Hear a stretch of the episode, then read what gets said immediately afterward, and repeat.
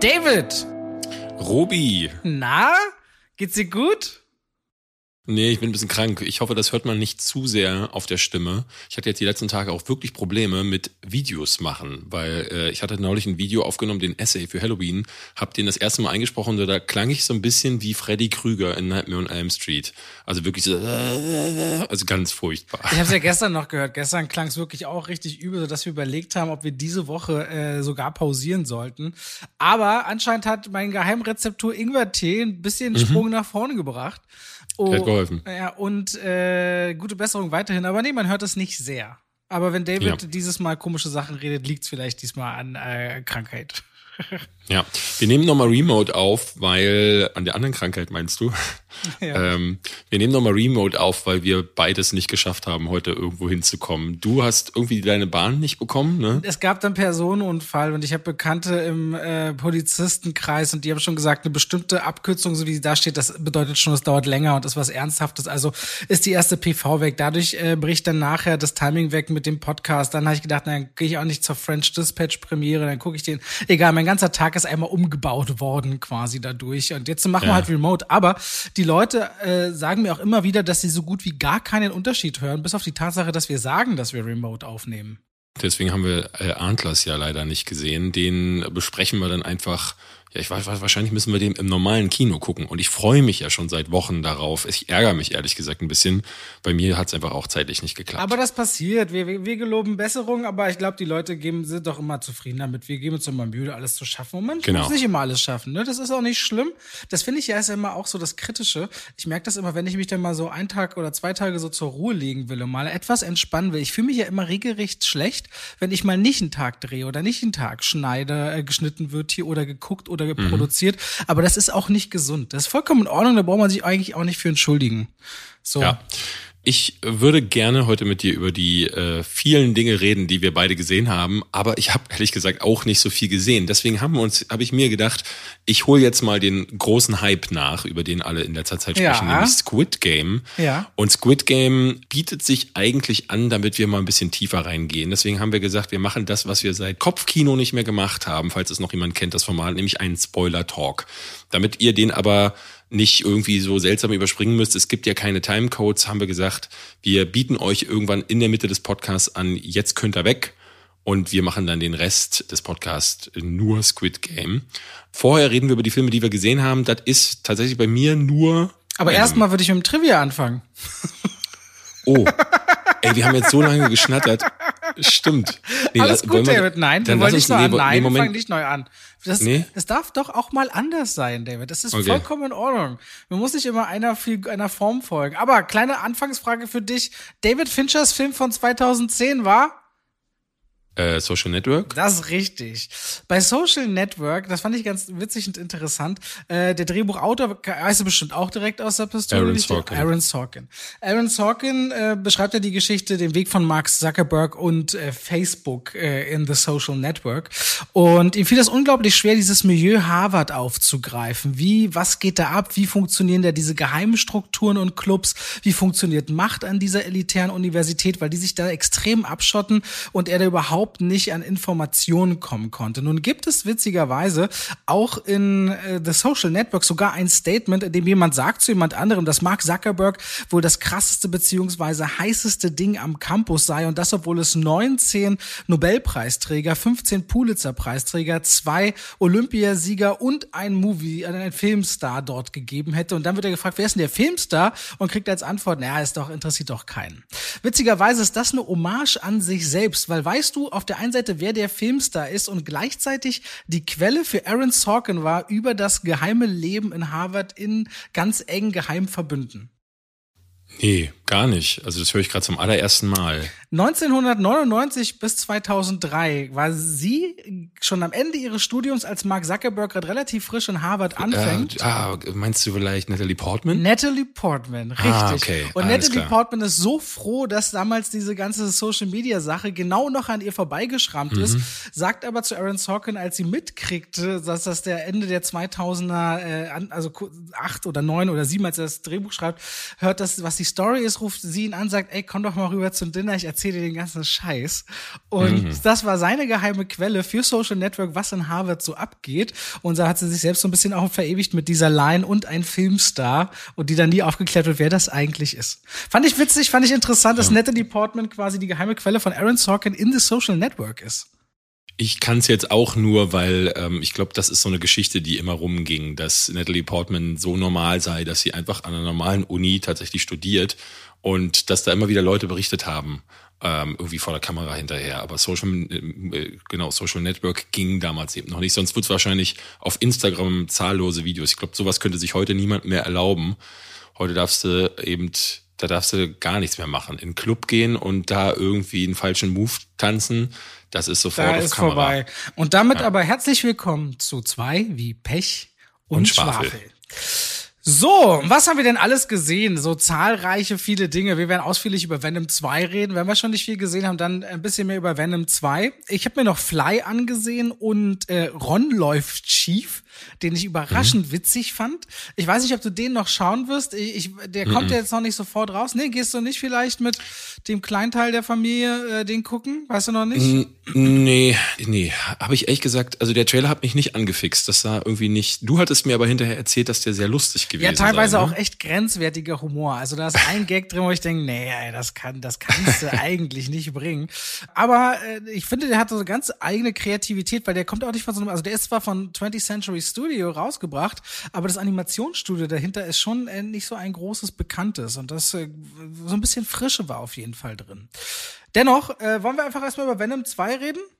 Mhm, lass uns das machen, ja. Let There Be Carnage. Beim ersten Teil hat man ja schon Woody Harrison präsentiert bekommen in der Credit Scene, dass äh, der der Widersacher wird im zweiten Teil. Der erste Teil damals mit 80 Millionen Dollar gestartet am Startwochenende in den USA. Der zweite Teil trotz nicht Vollauslastung in den USA legte noch mal 10 Millionen drauf und ist mit 90 Millionen Dollar äh, gestartet, was ein gigantisches Ergebnis ist.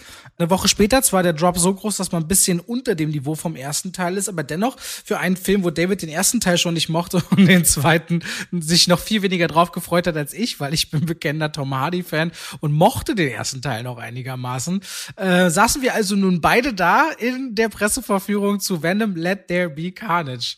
Willst du? Soll ich? Wie, wie fand Ähm, na, erstmal würde ich gerne erzählen, ich glaube, ich, das werde ich auch bei Instagram posten. Es gibt ja tatsächlich, das ist halt eine Reihe, die so jung ist, dass es eine Kopfkino-Folge von uns beiden gibt, wo wir uns vor der Kamera über Venom streiten. Und ich weiß noch, das haben wir tatsächlich gemacht, weil wir, weil ich konnte den ja gar nicht leiden und du hast den vehement verteidigt.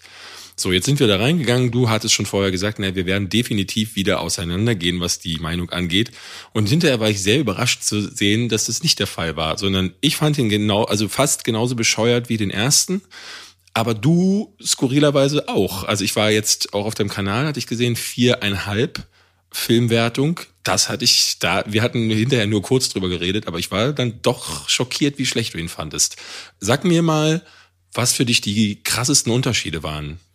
Der erste Teil lebte für mich auf der einen Seite sehr stark dadurch, dass äh, Tom Hardy und Venom aufeinandertreffen und das immer wieder diese dieser innere Dialog und Zwist, was vielleicht, vielleicht viele vielleicht albern fanden, aber Tom, das ganze Ding war durch Tom Hardy in erster Linie getragen und, und war dadurch auch immer sehr skurril böse vom Humor und hat auch völlig abgedrehte Szenen. Also die Nummer in dem Hummer-Restaurant, in dem Aquarium, fand ich vom Schauspiel, du fandst das damals zum Kotzen, ich erinnere mich Richtig noch. dumm. Ich fand's aber schauspielerisch eine richtig gewagte Nummer und fand's halt, ich fand's cool.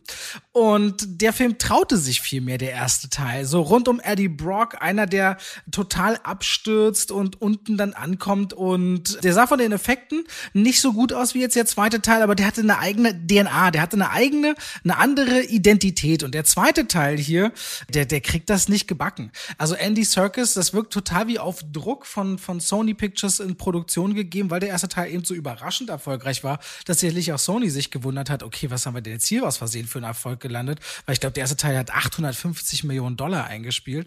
Und dann kommt Andy Serkis, der Herr, der hat das mit Mowgli jetzt auch nicht bewiesen, dass er als Regisseur so der, der Prachtkerl wäre. Der kann zwar richtig gut und dafür ist er bekannt. Ich meine, der ist als Gollum in Herr der Ringe, als der äh, Motion Capture Schauspieler überhaupt bekannt geworden und der verleiht auch in Venom 2 der gesamten Effektpalette einen viel besseren Look. Ich finde, wie Carnage aussieht, wie Venom aussieht, wenn die beiden miteinander kämpfen, da hat man sich was bei gedacht. Das ist alles wirklich von den Effekten her auf einem besseren Level. Aber erzählerisch ist das so strunzdumm. Du hast, als wir aus der Presseverführung kamen, ja selbst gesagt, das sind alles äh, Oscar-Nominierte oder Preisträger. Ich glaube, es sind sogar nur in Anführungszeichen Nominierte. Tom Hardy, Woody Harrison, Michelle Williams und Naomi Harris. Aber nee, ich dachte bei Michelle Williams, die hätte für Manchester by the Sea den Oscar. Nee, hat sie nicht, hat, hat sie nicht.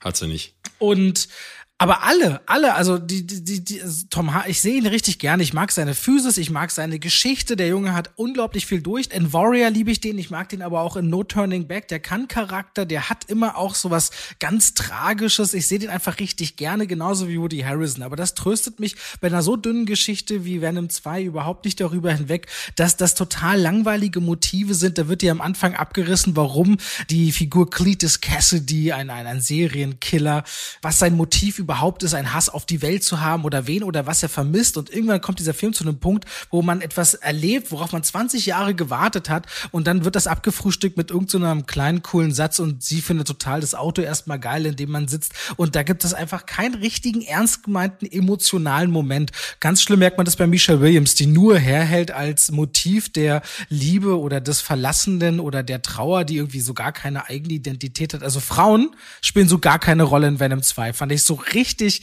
richtig äh, schwaches Drehbuch und das, obwohl die definitiv super spielen können und der Film ist halt so klar vorhersehbar, was da passiert. Das Beste ist wahrscheinlich, wenn man bis ganz zum Ende sitzen bleibt und erahnen kann, wo sich das mal alles hin entwickelt und trotzdem kommt so ein kleiner Guilty Pleasure in mir auf. Ich sehe einfach Tom Hardy richtig gerne mit diesem Symbionten in sich verschmolzen und in diesem ständigen Zwiespalt, was zwar immer wieder mal albern ist, aber ich merke, entweder bin ich erwachsener geworden, was ich nicht unbedingt glaube, was mein Geschmack angeht, manchmal auch mir so leicht trashige Sachen reinzuziehen, aber dieser Film hat keine eigene DNA, der hat keine eigene Konsistenz und der ist auch, der, der ist nur 97 Minuten lang fühlt sich aber an wie zwei Stunden.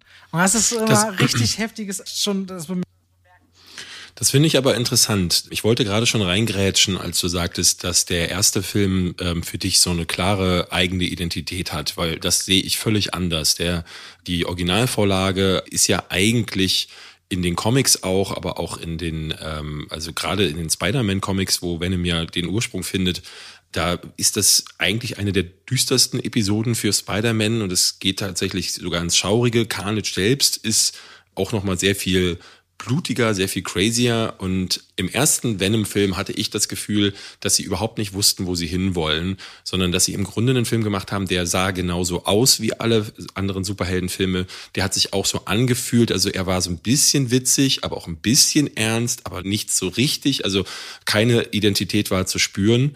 Und das, was darüber hinaus passierte, ich habe es ja schon mal gesagt, war für mich Kindergarten. Also das habe ich zuletzt das letzte Mal so in Ghost Nachricht von Sam gesehen, wo dann, ich weiß gar nicht mehr, wie, wie, wie heißt sie nochmal, hat dann ja auch mit sich selbst gesprochen, weil sie halt Patrick Swayzes Geist gesehen hat und hat dann immer gesagt so hat, ne, hat dann gesagt lass mich in Ruhe. Und die Leute die dann da rumstanden sagen hä? Reden Sie gerade mit mir? Und also der Gag ist von 1991 und wahrscheinlich sogar noch älter wenn man ehrlich ist und das hat mich da schon nicht abgeholt. So, jetzt hast du einen zweiten Teil, der bringt mehr Trash rein. Ich hatte das Gefühl, dass sie sich bewusst waren, dass was sie da machen, nämlich dass es sehr trashig ist. Und ich hatte es in meiner Kritik auf YouTube schon gesagt, für mich fühlte sich das so an wie Batman und Robin oder Batman Forever. Also es gibt so eine Szene, da kommen dann äh, Cletus Cassidy als Carnage und Shriek die von Naomi Harris gespielt wird, kommen so raus aus so einem Feuer und gucken dann beide so in die Kamera und dann sagt sie so, oh, jetzt werden wir mal so richtig aufräumen. An wem willst du dich rächen? Und dann sagt er so, ja, ich will mich an ihm rächen. Und das hat mich sich angefühlt wie Tommy Lee Jones und Jim Carrey in Batman Forever, wirklich. Also auch vom Schauspiel her und ich habe mich fremdgeschämt für diese Leute. Also vor allen Dingen auch für Michelle Harris. Die tat mir besonders leid. Es gibt eine Szene, da muss sie. Naomi ähm, Harris. Nee, Michelle Williams meine ich. Ah, okay. Michelle Williams. Ich habe gerade Namen verwechselt. Äh, Michelle Williams muss in einer Szene mit dieser Ladenbesitzerin sprechen und das ist, das ist ganz furchtbares Schauspiel. Dementsprechend hatte ich, ne, also der hat diese Altlasten aus dem ersten Teil ähm, und er zerfällt, wie, wie ich finde, in zwei Filme, die sich nicht miteinander vertragen. Auf der einen Seite gibt's diese Buddy-Comedy-Kram, der so ein bisschen das Next Level erreicht, weil äh, Eddie Brock und Venom sich jetzt, ne, die haben sich langsam aneinander gewöhnt, aber irgendwie auch nicht und sie streiten sich, aber dann merkt man, ah, eigentlich brauchen sie sich ja und es hätte fast eine Liebeskomödie sein können, aber kann sie nicht sein, weil immer wieder grätscht dann dieser Carnage-Film da rein, der sich nie für sich selbst entwickeln kann. Beides ist überhaupt nicht für sich äh, ineinander homogen, sondern tritt quasi als äh, auf filmischer Ebene gegeneinander an. Am Ende gibt's dann zwar noch so, ne, dann dürfen sie sich mal in der Luft mit CGI-Gekröse äh, boxen, aber dann ist auch wieder vorbei und ich dachte so, ja, mehr gab's halt auch nicht zu erzählen. 97 Minuten, wie du sagst, ich war tatsächlich überrascht, als es zum Showdown kam, weil ich dachte so, oh, das äh, an dieser Stelle fängt dann meistens in den anderen Filmen der dritte Akt gerade an. Und hier war es dann schon wieder vorbei und das da hatte ich dann eher so noch das Gefühl, ja gut, ähm, hat wenigstens die Decency früher äh, zu Ende zu sein, aber das war gar nichts. Also ich fand ihn minimal besser, weil ich, weil du kannst dich auf diesen Trash-Faktor, also um mich herum gab es auch Leute, die gelacht haben, aber du kannst dich auf diesen Trash-Faktor so ein bisschen einlassen und dann geht das vielleicht auch, aber eigentlich ist das trotzdem noch ein wahnsinnig schlechter Film ja. Aber ich finde, dieser Trash-Faktor oder dieser Gedanke, der ist doch im ersten Teil eh dann noch viel, also viel stärker vorhanden. Und mit dem kann ich mich einfach besser identifizieren als diese Figur des Eddie Brock, wo der, wo der hingeht und was mit dem vielleicht mal sein könnte. Ich mag irgendwie, das war San Francisco, ne?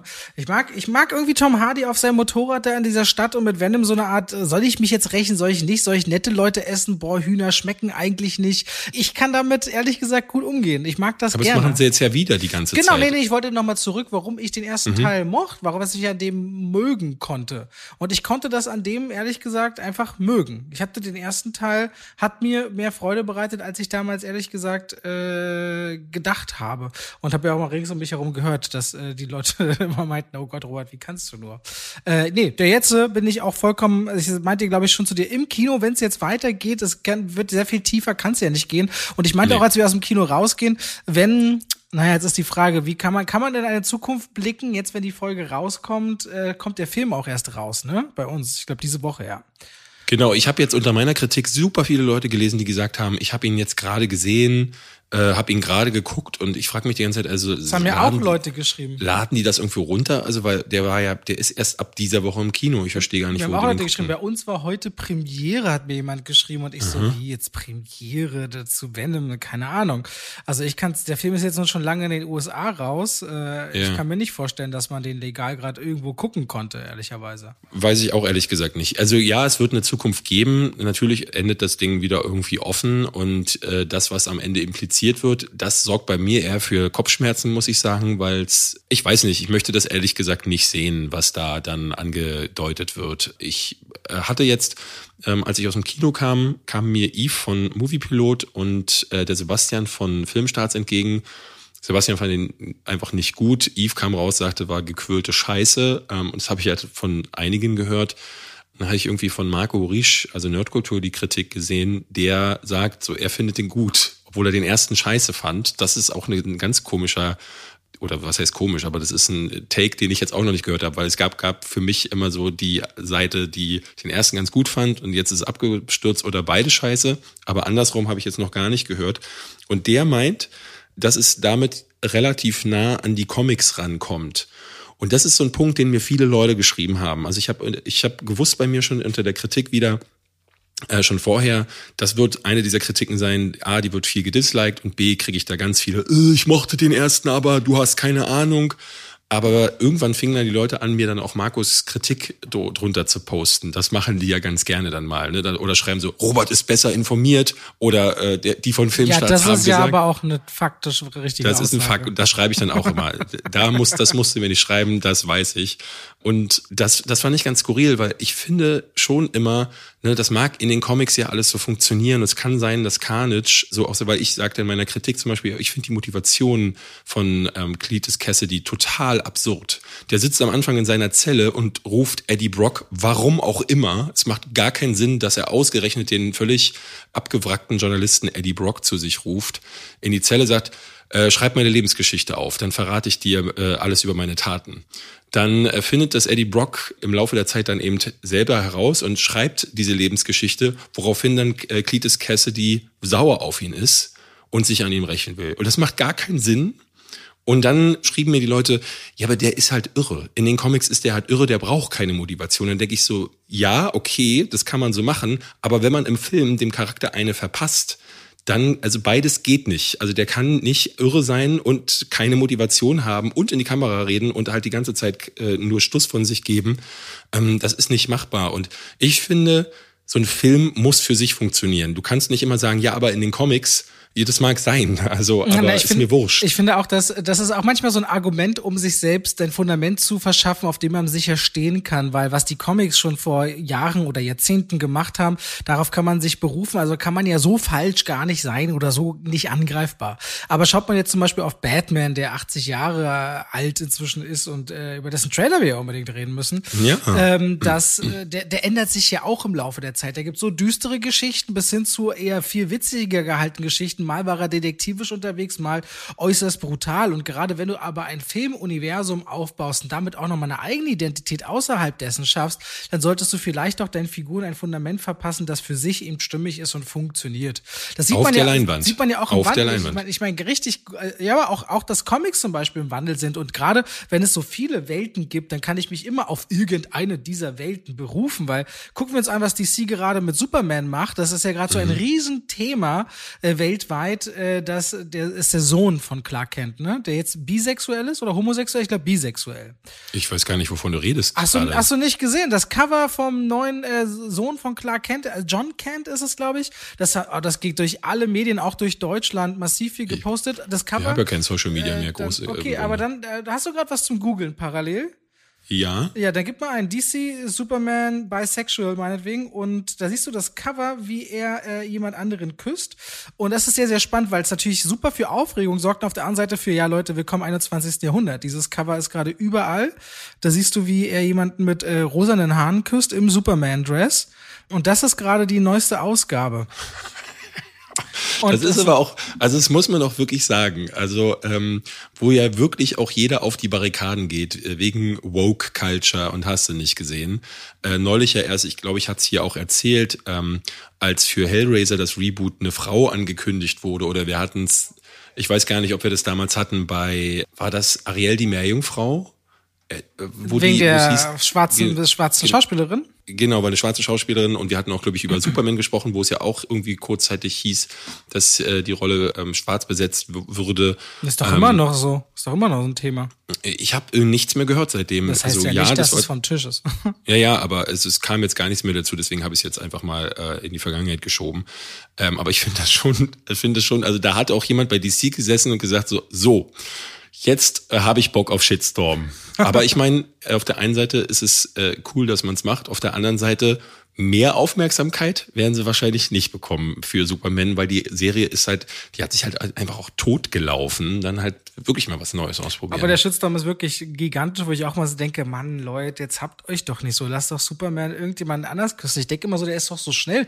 Der könnte wahrscheinlich, ich frage mich immer, ist Superman eigentlich so schnell, dass er zum Beispiel mit sieben verschiedenen Menschen gleichzeitig rumknutschen könnte, ohne dass die merken, dass der immer wieder millisekundenweise weg ist? Weißt du, was ich meine?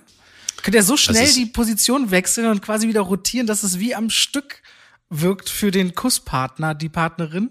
Egal, eine Frage, die ich mich stelle. Die ich mir das stelle. Ich, also ja, ich bin überrascht, dass ich mir die Frage noch nicht gestellt habe, aber äh, das, das wäre der nächste Teil dann, den du dann Robert Hofmanns Superman. Ja. Superman Uncovered. Ja. Also Venom 2 ist definitiv ein Film, wo ich mich nicht wundern würde, wenn er wahnsinnig erfolgreich äh, insgesamt äh, weltweit funktioniert.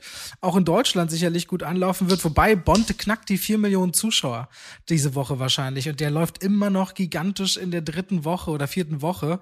Das hätte ich so nicht kommen sehen, ehrlicherweise, dass die Leute in Scharen so krass in den Bond-Film rennen. Ja, Und ja, viele schreiben mir auch, dass sie drei, vier, fünf Mal den schauen. Ja. Äh, das also ist ich krieg, wirklich heftig. Also jetzt, wo immer mehr den sehen, kommen halt Leute auf meinen Kanal, die da offensichtlich noch nie vorher gewesen sind. Und äh, ich werde gerade unter der Bond-Kritik mit am meisten beschimpft. Das ist wirklich ganz großartig, weil ich natürlich mich dann auch insbesondere angreifbar mache, weil ich den Namen da auch falsch aus, äh, ausspreche. Ich sage ja nicht Daniel Craig, sondern Craig ist halt, ne, also manche sehen es als äh, falsch. Ich, das ist halt meine Aussprache davon. Ich finde es immer ganz furchtbar, dass sich im Internet über so einen Müll dann äh, aufgeregt wird, weil das, ne, das halt einfach nicht nicht Wissen, sondern es einfach, äh, ich hab's, ich sag das halt so. Ja, also das Naja. finde ich ja. Aber ich meine, natürlich durch die Aufmerksamkeit kriegst du auch mehr Leute, die dir natürlich folgen und dass äh, du mit deinen Formulierungen durchaus äh, auch so sein kannst, wenn jemand jetzt ankommt mit voller Liebe für den Film, sich dann voll vor den Kopf gestoßen fühlt, ist jetzt auch nicht so überraschend, glaube ich. Nee, nee, nee. Ich finde, also ich bin trotzdem immer wieder überrascht, wie sehr Leute sich daran stoßen, ähm, an, an so an Ansichten, aber ja, so ist es nun mal. Ich will ganz Jeder kurz darf eine haben. Wollen wir über den Batman-Trailer reden? Ich will ganz kurz nur zwei kleine, eine Sache zwischenschieben für alle Leute, die Tanzfilme ganz doll mögen. Es ist Fly rausgekommen letzte Woche. Ist ein deutscher Film über äh, Insassen eines Gefängnisses, die äh, als Resozialisierungsmaßnahme in einem Tanzkurs teilnehmen. Und der Film ist jetzt von der Story her sehr flach und nicht interessant, hat aber ultra geile Choreografien, die wirklich richtig toll eingefangen sind. Also wer Tanzfilme mag und normalerweise sowas wie Step Up und so weiter guckt, weil das sind durchaus erfolgreiche Filme in Deutschland, gibt mal Fly eine Chance. Ist ein richtig guter Tanzfilm. Ron läuft schief, würde ich mir einfach für nächste Woche mal aufbewahren, weil da startet der, glaube ich, erst. Und wenn wir da noch was haben, dann rede ich dann da mal darüber, wenn es für dich okay ist. Okay. Und da können wir nämlich gerne zu dem Batman-Trailer kommen, aber natürlich nicht, David. Natürlich nicht ohne, Was denn? ohne, Ja, sag ohne es. Werbung. Koro, ah, ja. Und damit bedanken wir uns bei unserem langjährigen, langjährigen, langfolgigen Unterstützer Coro. Coro Drogerie. Wenn ihr da noch nie wart, schaut unbedingt mal bei der Coro Drogerie online rein. Dort gibt es haltbare Lebensmittel in sehr großen Mengen. Das heißt zum Beispiel Reis in 5 Kilo Packungen oder äh, richtig tolle Öle. Da haben sie auch erweitert. Und wir haben richtig viele auch übrigens geschrieben, wie toll die Flaschendesigns sind. Kein Scheiß. Aber auch für dich, David, neu habe ich gesehen. Zum Beispiel fertige Tomatensoße für Pasta, eine richtig scharfe und leckere Arabiata. Die haben meine Frau und ich gestern im Glas gegessen. Selbst eine vegane Bolognese, richtig lecker. Echt, die haben Fertigzeug? Haben sie äh, Soßen, aber alle dann Bio. Also es sind alles Bio, richtig schönes Design, auch so eine Portion 500 noch was Milliliter, also ah, kannst du auch für mehrere Mahlzeiten zum Beispiel machen. Bis hin zu jetzt äh, Mikrowellen, Popcorn und immer mehr Dinge, wo ich denke, wow, die erweitern regelmäßig das Sortiment. Natürlich weiterhin der Preis, äh, die Preistransparenz, die vorhanden ist. Man kann immer sehen, was hat wann, wie viel gekostet. Und ich entdecke immer jeden Monat neue Sachen, wenn wir bestellen. Wenn ihr euch jetzt Was würde Batman, was würde Batman bei, äh, bei Koro bestellen? was würde Batman bestellen? Der würde so, ich glaube, so Arganöl, um so diese typisch etwas schmalzig glänzenden Bruce Wayne Haare zu machen. Die kennst du Arganöl überhaupt? Wenn man so Locken hat oder so, macht man sich Arganöl Nee. die Haare. Ist ein mega geiles äh, Öl für die Haare. Okay, das Die kann- haben nämlich Bio-Arganöl bei Koro Drogerie. Batman würde bei Koro bestellen. Ich möchte jetzt hier nicht zu viel versprechen, aber das könnte ein Werbeslogan für Koro werden. Liefern bitte in die Batcave 1. 1C. ja, ja. Okay. Wenn ihr auch bei Koro bestellen wollt und uns unterstützen gleichzeitig und noch Geld sparen, könnt ihr als Code beim Einkauf noch Schwafel 5, Schwafel das Wort und direkt die Ziffer 5 dahinter äh, verwenden. Vielen Dank an Koro Drogerie und damit gehen wir raus aus der Werbung zum Batman-Trailer, dem neuen, den offiziellen The- zweiten. The- The Batman. Der erste wurde, glaube ich, letztes Jahr auf der DC Fandom gezeigt. Und der nächste, neueste, dieses vergangene Wochenende am 16. Oktober auf der DC Fandom wieder. Und der knallt gut rein. Der super. Also ich hatte dir auch bei WhatsApp geschrieben, dass es einer der besten Trailer ist, die ich jetzt seit langem gesehen habe, weil er auf der einen Seite zeigt er mir genug, um mich anzufixen, aber er lässt vieles, überlässt vieles der Imagination. Das finde ich einfach ganz toll, dass da nicht wieder ganze Plotpoints vorweggenommen werden. Aber ich habe, ich krieg ein Gefühl für die Spannung. Ich kann mir ungefähr, kann ich erahnen, wo es storymäßig hingeht. Und ähm, ich habe tatsächlich das Gefühl, dass es, äh, ne, man sagte ja Nolans Batman nach, das wäre jetzt der echte, geerdete, der dunkle Ritter, der so in der Realität angekommen ist und weg ist von dem, was Burton und äh, danach Joel Schumacher gemacht haben. Ähm, und nee, ich glaube, Matt Reeves geht da jetzt nochmal tatsächlich nochmal drei ja, Farboktaven runter. Das sieht halt wirklich krass düster aus, aber auch die, die Kostüme, also der Pinguin, gespielt von Colin Farrell, den ich nicht erkenne, nicht erkenne. Auch wie er redet so, ähm, sieht halt eben nicht aus wie äh, äh, Danny DeVito in Teil 2 damals, so mit so einer Nase und Händen, die so zusammengewachsen ist. Und der Riddler, äh, gespielt von Paul Dano, ist halt, hat halt auch kein grünes Kostüm und wackelt mit äh, orangenen Haaren durch die Gegend, sondern spielt das auf die Art und Weise, wie Paul Dano das immer macht, so wie so ein Psycho halt. Also hat ein bisschen das Gefühl, als hätte jemand den Charakter aus Prisoners rausgenommen, den er da spielt. An der Stelle große Empfehlung mal an einen sehr unbekannten, aber richtig starken Film Swiss Army Man, falls den ja. nie jemand von euch gesehen haben sollte. Ja. Ja. Das sieht richtig, richtig stark aus, muss ich sagen. Also äh, klar, es gibt auch äh, Bilder dazwischen, die sehr flashig dann sind, ne, gerade mit Catwoman. Aber auch die, das, letzte Bild, äh, da geht Batman vor den Flammen eines Autos so auf ein umgekipptes Auto hinzu. Was für ein Shot. Also was für ein Shot das war auch so der Moment, wo ich dachte, oh mein Gott, die Gänsehaut stellt sich ein, weil das so ja. clever ist aus der Sicht des Pinguin, glaube ich, ist das ja, mhm. wie Batman auf die Kamera draufläuft. Aber auch so Aussagen, dass das Bat-Signal, wenn es dann heißt im Voice-Over, das ist kein Zeichen, es ist eine Warnung. Ja. Äh, das ist schon so eine ganz andere Ansage. Und es gibt auch diese, diese, diese, diese Feuersequenz, wo auf ihn geschossen wird, aus, sage ich mal, zehn Metern Distanz und das prallt alles an der Rüstung ab und dieses Spiel aus dem Funkenschlag, wenn die Waffen 10, 20 Schuss abfeuern und dann immer wieder der Schatten, der dazu kommt, das ist einfach, das wirkt so hart, das wirkt so tough, das wirkt. Und dann drin aber Robert Pattinson, ne, der nicht jetzt die Physis mitbringt wie ein Ben Affleck mm -mm. und auch nicht ja. wie ein Christian Bale, wo man sich fragt, okay, wie wird dann die Rüstung an dieser Stelle sein, weil er selbst muss ja auch eine gewisse Agilität mitbringen. Ich finde es ja auch schön, das hatte man im ersten Trailer damals gesehen, dass sie dieses schwarze Augen-Make-up ja das erste Mal auch haben, ne? Wenn Batman die mhm. Maske abnimmt, das gibt's ja bei allen anderen Batmans nicht. Die sehen dann immer gleich so blitzblank im Gesicht aus. Der hat noch dieses schwarze Augen-Make-up drüber. Das gibt ihm auch so was Verruchtes. Und dass das Batmobil so ein Muscle-Car-Look hat, wie es da durch die Flammen prescht im neuen Trailer. Auch dieses, ja, so ein bisschen an den Ford Mustang erinnernde Look halt einfach. Das hat was durchgehend Brachiales und sehr, sehr zerstörerisches, dieser Trailer. Also jetzt hätte man Mad Max noch reingestreut in die ja, ganze stimmt. Nummer. So ja, fühlt sich das ja. an, ja. Generell muss ich sagen, wir können ja gleich mal auch über die anderen DC-Fandom-Sachen sprechen. Äh, da, da gibt's noch nicht viel, weil einige haben wirklich, sind noch früh in der Produktionsphase, weil wir haben ja noch einen anderen Batman gesehen, witzigerweise im Flash-Trailer, falls du den geguckt hast. Du meinst ganz am Ende, der letzte Shot, ne? Von hinten ja, sieht man ihn, glaube ich, ne? Genau, man, und man hört auch Michael Keaton tatsächlich. Okay. Also der, der redet da die ganze Zeit.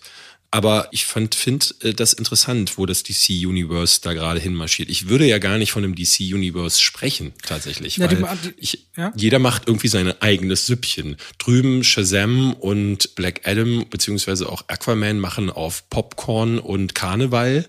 Dann hast du Flash, der vermutlich auch in die Richtung gehen wird, aber auch irgendwie mit dem Multiversum spielen dürfte. Und dann hast du The Batman, der sie aussieht wie, was weiß ich, wenn du deine Antidepressiva mal nicht genommen hast für eine Woche und dann irgendwie einen eigenen Film drehen sollst.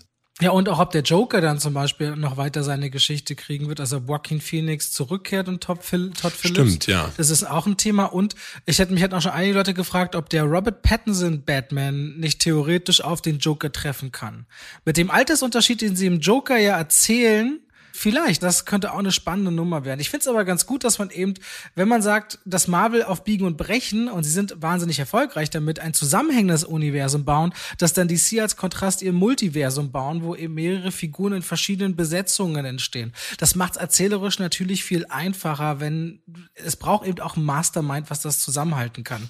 Und Kevin ja. Feige war das und er hat sich auch hochgearbeitet in der Welt von Marvel. Und der scheint das mit Herz und Seele zu machen und DC scheint ein solches Pendant einfach nicht zu haben. Ja, ja, und dann scheint das eine adäquate Lösung zu sein. Und so haben sie manchmal Filme, die floppen und dann wieder welche, die einfach richtig steil durch die Decke gehen. Ja, wir haben es ja zuletzt bei Suicide Squad auch gesehen. Ein Film, der auch eine ganz eigene Tonalität mitbracht. Also ich finde es allemal interessant und vor allem erfrischender gegenüber dem Marvel Cinematic Universe, vor allem wenn dabei so düstere Nummern wie Joker oder anscheinend dieser Batman, der sicherlich R-rated sein wird. Also der sieht nach FSK 16 aus. Mhm. Nehme ich mal an, dass es kein Zwölfer wird.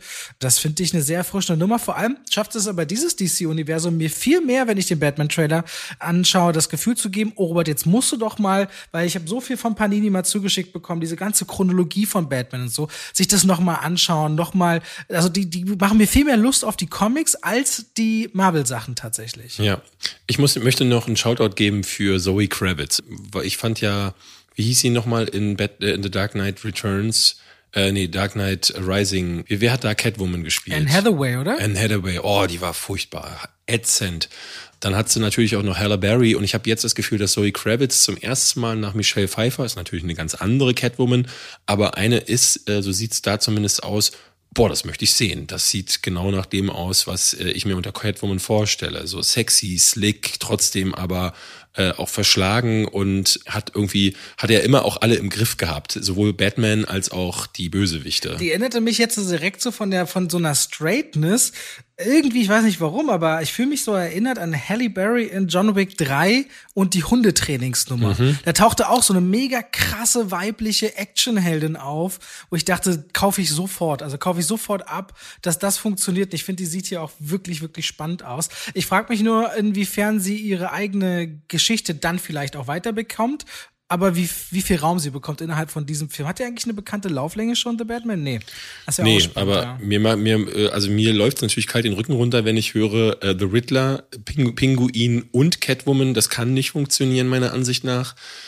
Aber wir, also ich warte mal ab, sagen wir es mal so. Aber damit, ja damit Reeves mit Planet der Affen eine, eine, Trilogie in Teil 2 und 3 inszeniert hat und Warner sicherlich mit der Figur Batman Geld machen will, könnte The Batman der Auftakt sein, auch zu einer Trilogie. Also wird mich nicht wundern.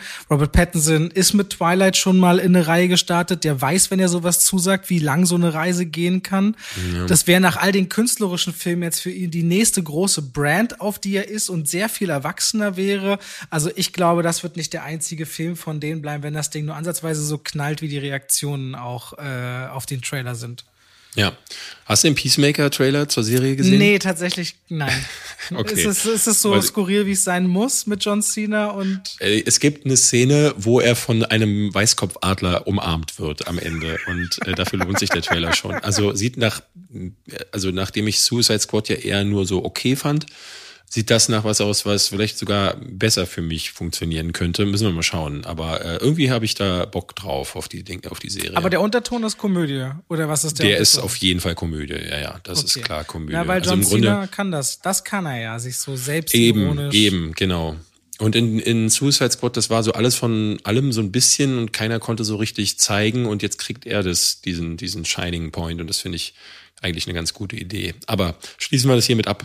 Ja. Wir freuen uns, glaube ich, beide auf The Batman. Wann sollen der starten? Weißt du das? Der 2000, ähm, ich finde das Nächst, Nächstes Jahr, nächstes Jahr auf jeden Fall. März, äh, März, das war März. Ich glaube, 8. März war das, ja? wenn ich mich richtig erinnere. Aber ich check das nochmal gegen. 3. März, 3. März. Okay. Marvel hat ja jetzt gerade erst ihre, ihr Comic-Zeug verschoben, zum Teil. Ich glaube, Doctor Strange zum Teil. Bin ich sehr gespannt, wie dann nächstes Jahr der Comic-Markt äh, aussieht. Jetzt kommt ja alles dann gefühlt es wird sehr viel. Also jetzt sind wir langsam auf der Welle. Du hast ja auch in Deutschland jetzt die Diskussion, ob wir diesen epidemiologischen Zustand Ende November aufheben. Ne? Mhm. Und das wird sich auch weiter auswirken, auch wie können Kinos wieder besetzt werden. Dann kommt nochmal die wirkliche, der Kraftakt 2022, da wird einiges nochmal nachgeholt werden. Allein die beiden Tom Cruise-Filme, die da reingerutscht sind und so, die inzwischen raus wären. Und dann die ganzen Superhelden. Also nächstes Jahr vollstes Programm bis unter die Dachrinne. Squid Game.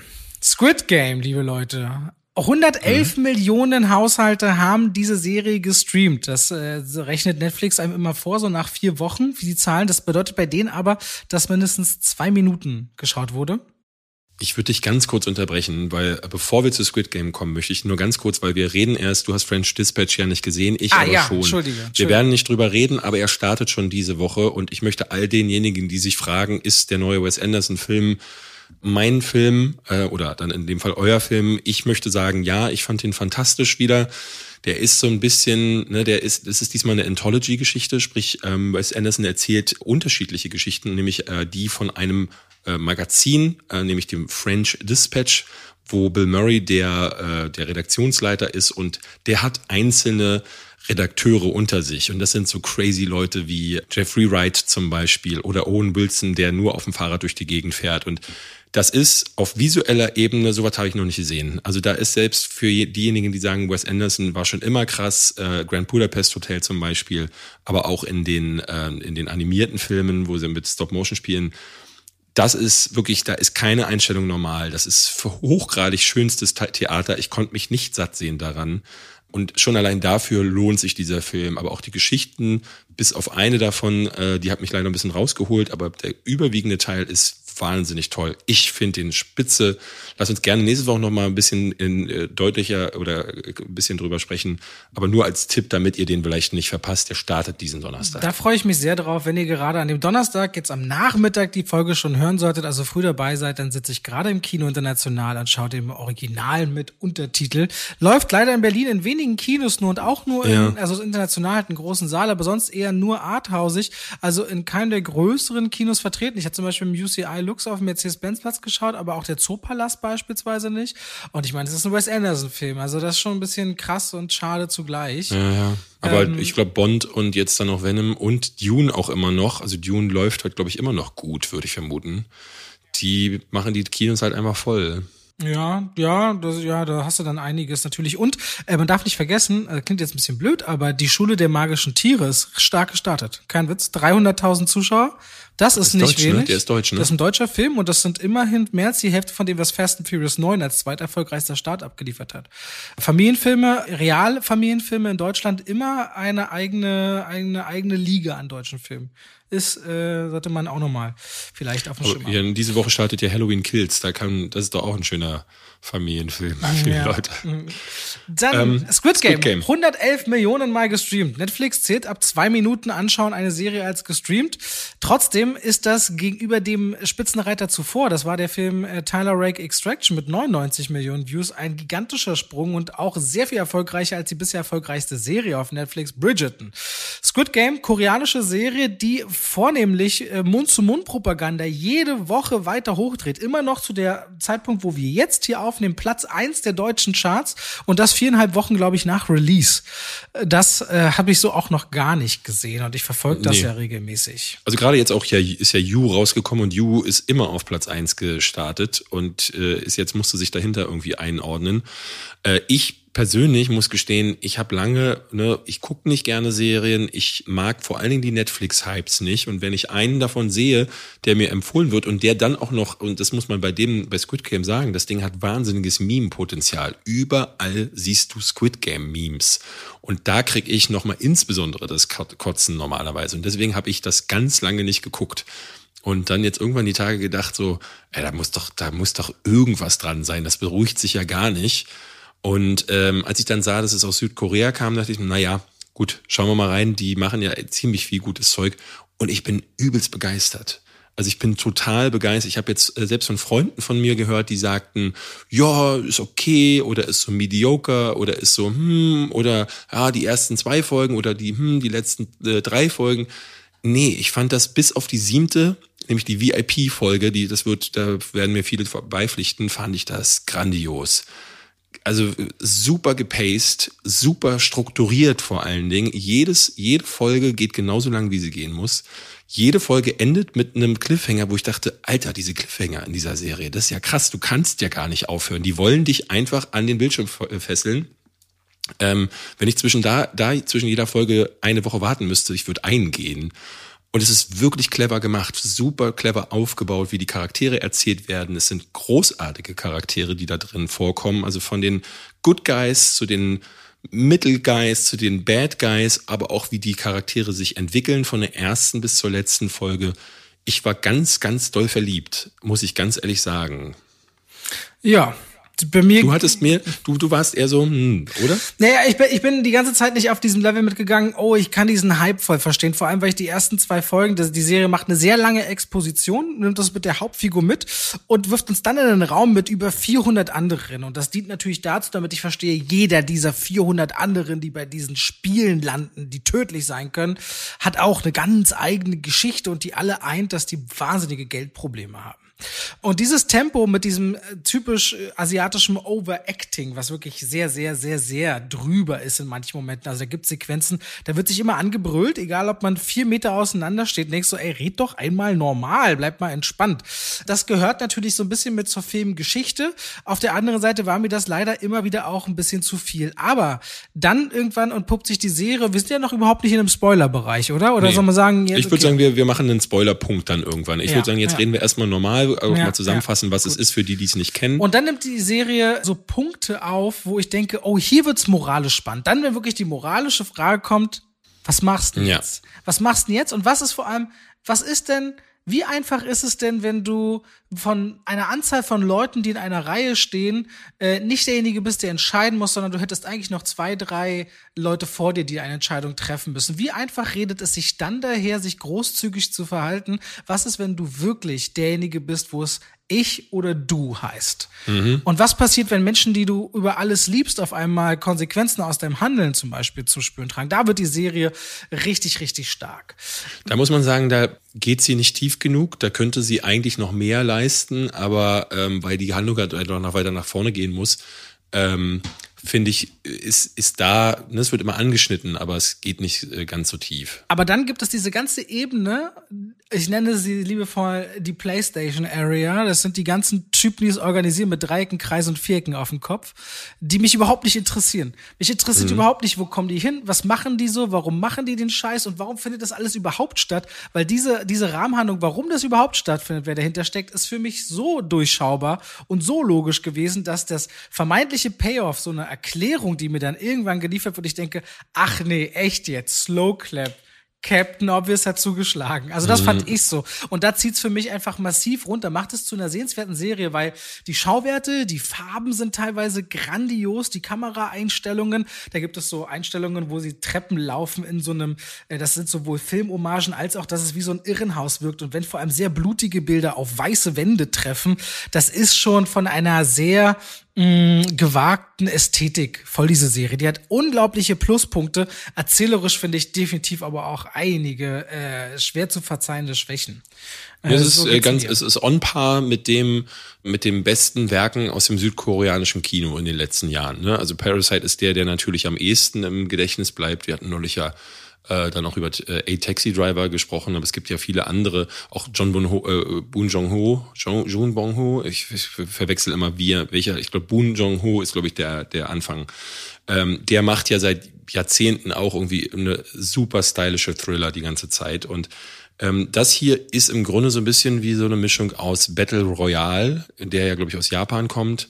Ähm, dann hast du Hunger Games ein bisschen mit drin, dann hast du Takeshis Castle so ein bisschen mit drin Clever ist halt, dass sie Spiele nutzen, also die Charaktere müssen Spiele spielen, ne, um einen Geldpot zu bekommen. Und der, der Twist ist halt, wenn sie verlieren äh, oder beziehungsweise disqualifiziert werden, das ist gleichbedeutend mit Tod. Ähm, und sie bekommen aber immer die Wahl, auch zu gehen. Ähm, das finde ich besonders interessant, dass äh, die Möglichkeit ge geben würde, wenn alle sich zusammentun, dass sie gehen könnten. Und das tun die in. Und jetzt würde ich sagen, wollen wir ins Spoiler-Territorium kommen? Können wir gerne machen. Genau. Dann würden wir, wenn wir ab jetzt spoilern, in der zweiten Folge gehen plötzlich alle wieder raus. Und ich dachte, hä? Was ist das denn? Also, äh, das habe ich ja noch gar nicht mit äh, gesehen in so einer Serie das ist ja ein ganz skurriles Tempo oder eine ganz skurrile Entscheidung. Und irgendwann wird, wurde mir dann aber klar, ja, das braucht es. Also, weil sie in der ersten Folge natürlich nicht äh, ähm, groß rumeiern wollen mit den Charakteren und den Erklärungen, ähm, machen sie es clever. Sie gehen schon in der ersten Folge da rein, machen in der ersten Folge mit Greenlight, Redlight äh, gleich einen Knaller auf, wo, wo sich herausstellt, okay, alles klar, hier geht's um Leben und Tod. Und dann in der zweiten Folge das, was jeder Mensch machen würde, sagen würde, nee, ich bin hier raus. Und dann erklären mhm. sie halt die Lage der Charaktere, erklären, die einen sind gierig, die anderen brauchen es dringend und dann sind alle irgendwie wieder zurück. Und das ist, da, da werden die, da wird die Logik stark äh, gebogen, muss ich sagen. Ich finde, es gibt einige Plotholes, es gibt, ne, die Logik ist nicht immer nachvollziehbar und den Punkt, den du schon genannt hast, da gehe ich am ehesten mit diese ganze operative Ebene mit diesen Playstation-Männern und den Dunkelmännern dahinter, das interessiert null. Es gibt dann auch noch so einen Plotpoint, wo dann sich einer einschleust von der Polizei. Das verläuft so ein bisschen im Nichts, wie ich finde, weil es das plätschert so nebenher, neben der Haupthandlung. Ähm, und darüber hinaus ähm, gab es ja dann, wie gesagt, noch die VIP-Folge. Da wird so richtig blöd, weil ich auf der einen Seite fand, dass diese amerikanischen Klischee-Leute, die da reinkamen, haben mies gespielt. Und ich wollte gar nicht wissen, was dahinter passiert. Ich finde es viel besser, wenn so ein Mysterium zum Beispiel gelassen wird Nehmen wir mal zum Beispiel Cube, der erste Teil, wo auch null erklärt wird, was ist das jetzt hier eigentlich? Das brauche ich nicht, wenn das, was da passiert, stark genug ist. Und das finde, finde ich ehrlich gesagt stark genug. Deswegen finde ich es ja umso schade, dass du in der letzten Episode trifft, die unsere Hauptfigur trifft, äh, Song auf den alten Mann. Es gibt in dieser ganzen Truppe einen alten Mann, der fühlt sich die ganze Zeit schon wie einer an, der passt überhaupt nicht in diesen, in diese Truppe rein, der aber im Seilziehspiel äh, mit seiner Weisheit gerade auf eine geniale Art und Weise mit einem Voice-Over und wie sie sich dagegen stemmen, die Folge zu einem klasse Höhepunkt treibt. Mhm. Aber zum Ende der Serie treffen die nun aufeinander und der alte Mann erzählt, nicht nur, dass er Mitorganisator ist, sondern die ganze Motivation darüber, warum diese Sache überhaupt stattfindet, nämlich, dass sehr reiche Leute irgendwann überhaupt keine Freude mehr im Leben haben, weil alles, was materiell ist, können sie sich leisten. Mit Geld kannst du dir zu einem gewissen Grad Macht und Sex auch meinetwegen erkaufen, bis auf Gesundheit und wahres Glück haben die zumindest erstmal alles erreicht. Und wie spürst du dann überhaupt noch Adrenalin? Was kannst du dann machen?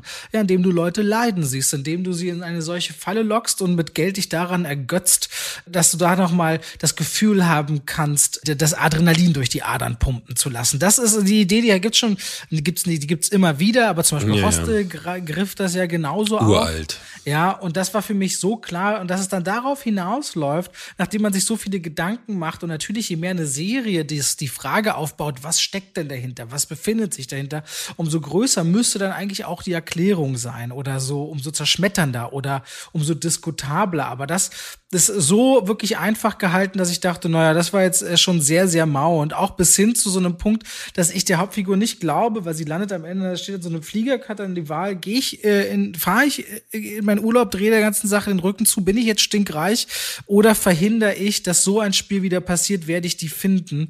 Und irgendwie fühlt sich das für mich nie so an, äh, glaubwürdig, diese Wut, als dass man nochmal diesen Weg gehen würde.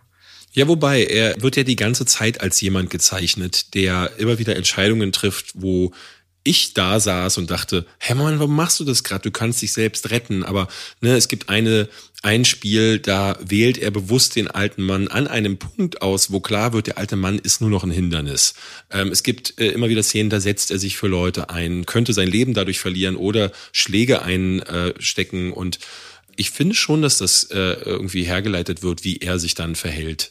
Aber für mich ist tatsächlich hier, wie aber auch bei vielen anderen Sachen, eher der Weg das Ziel. Und ich finde, am Ende, was dann, ja, da gebe ich dir recht, das ist keine Auflösung, die mich überrascht hat, die war mir klar und dadurch fällt das Ende so ein bisschen ab.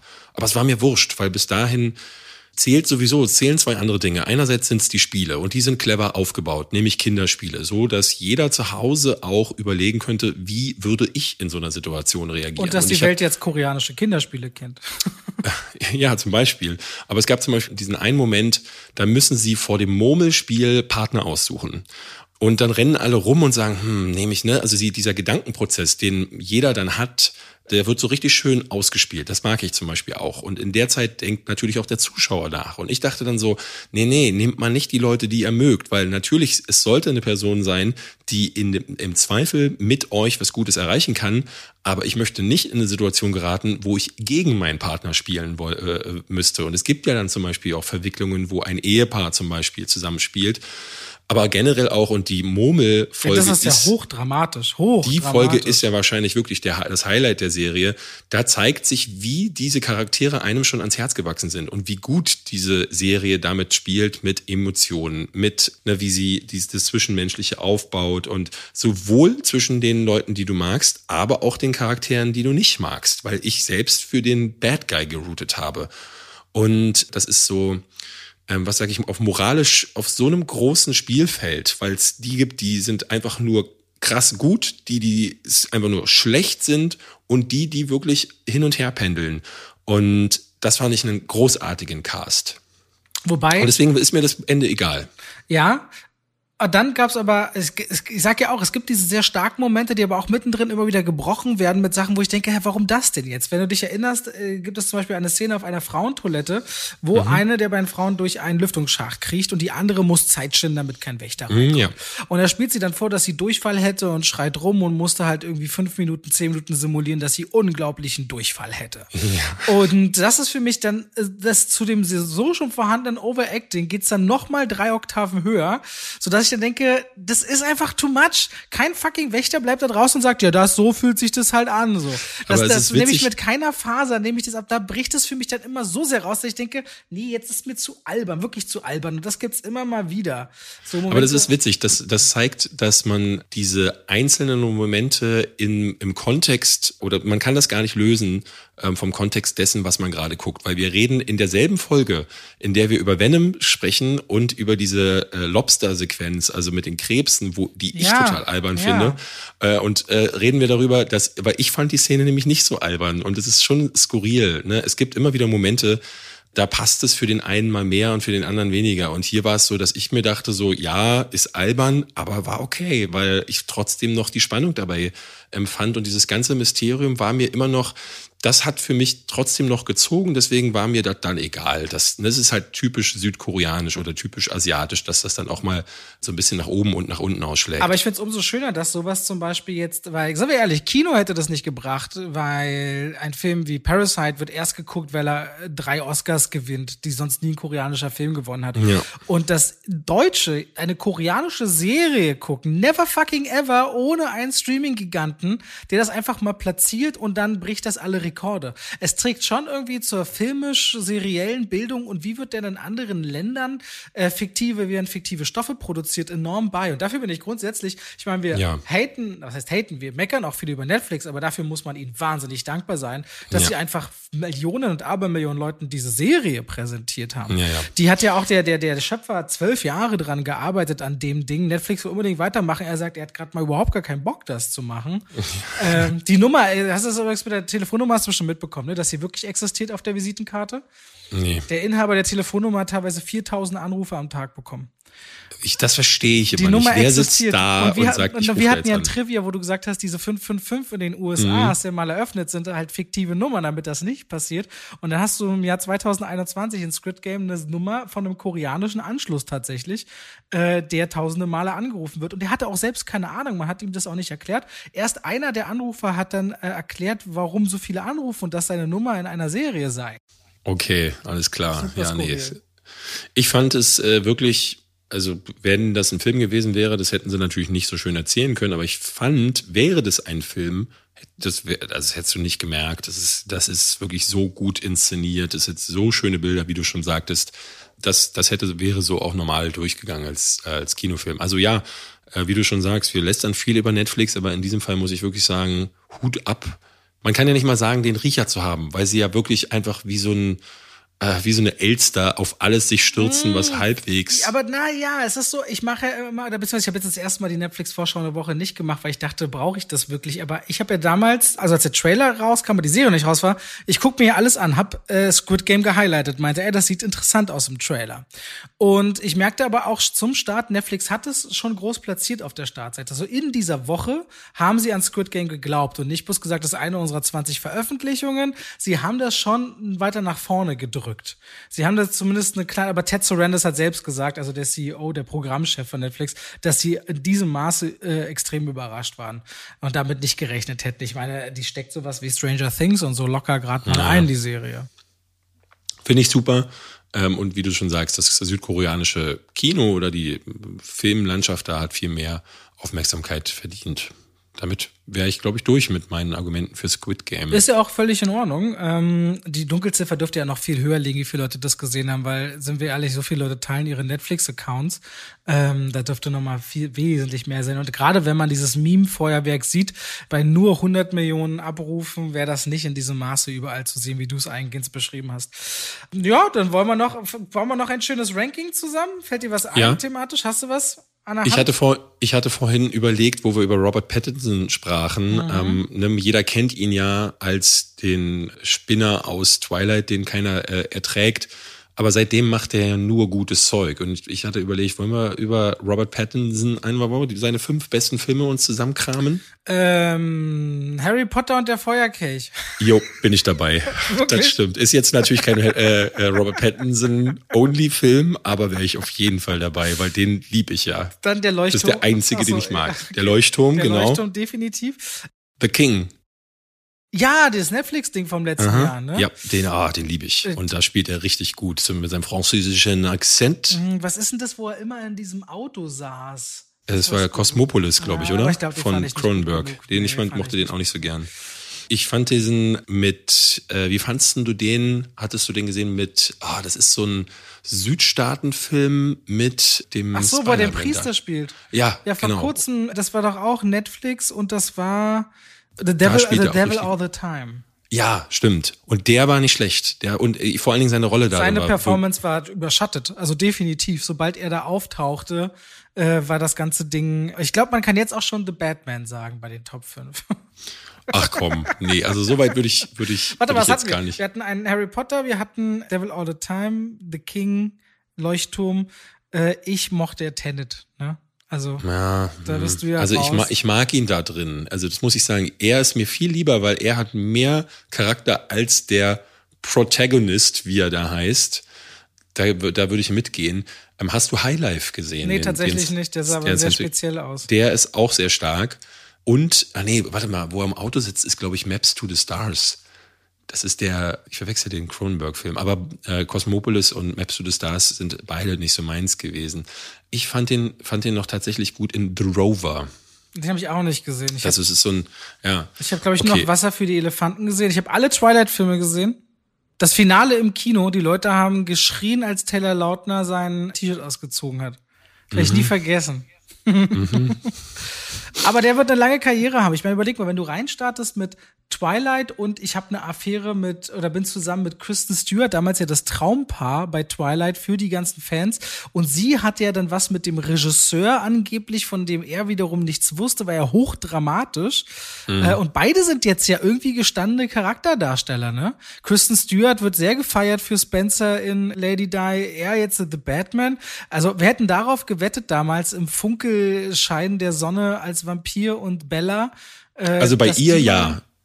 Bei ihr, also das habe ich immer gesagt. Also alle Ernsthaft? haben mal, alle haben mir doch immer vorgeworfen, die kann nur einen nein, Gesichtsausdruck nein, nein, nein. kann nicht spielen. Die habe ich, äh, ich glaube, das erste Mal, als ich sie gesehen habe, war in Panic Room von Fincher. Da spielt sie die junge Tochter von, normalerweise bin ich so gut mit Namen, aber sie heißt Jodie Foster, so. Und da ist sie schon toll drin. Ähm, da ist sie noch ein kleines Mädchen. Und das, ich glaube, immer wenn ich sie gesehen habe und sie nicht in Twilight mitgespielt hat, war die fantastisch. Also Charlie's selbst dieser, Angels? dieser ätzende, nee, ja gut. also selbst dieser ätzende äh, Snow White and the Huntsman ähm, selbst da kann ich der noch was abgewinnen, weil ich die, die hat so ein schön introvertiertes, also du merkst diesen Weltschmerz, den sie hat, den die auch in Interviews tatsächlich porträtiert. Ich habe mal irgendwie ein Gespräch zwischen ihr und da haben sie so richtig zwei gebrochene Leute zusammengesetzt. Ähm, oh Gott, äh, der äh, Transformers, äh, Shia LaBeouf Shia LaBeouf und sie sitzen sich gegenüber und reden darüber, wie sie sich so fühlen. Und da dachte ich so, oh, oh, oh, oh da braucht dringend jemand seine Tabletten. Aber das porträtiert sie auf der Leinwand. Das macht die ziemlich gut. Und die hatten, dieser Weltschmerz, der kommt in ihren Rollen gut durch. Und er macht es natürlich auch, er ist auch, wird auch immer besser, aber ich finde, sie ist nochmal deutlich besser als er. Okay, das. Äh, und das war sie immer. Das war sie immer. Da bin ich echt ein bisschen hat, überrascht. Das ist nicht die haben einfach nur Pech gehabt mit dieser Rolle, weil da der Regisseur war kacke, das Drehbuch war kacke. Was willst du denn als Schauspieler machen? Ja, aber ich find's krass, dass du nach Lighthouse sagst, dass sie deutlich besser ist als er, weil in Lighthouse ist das eine richtige Tour de Force. Also für beide. Also für, für, für, für Pattinson und für Willem Dafoe. Äh, ja, aber die, äh, ja, ja, er ist auch, die sind krass gut. Das kann ich gar nicht anders sagen. Aber ich finde die irgendwie so noch mal ein bisschen, bisschen mehr, mehr. Äh, du magst Mädchen einfach mehr als Jungs. Ich mag Mädchen mehr als Jungs. Das wird's wohl sein, ja. Tschüss.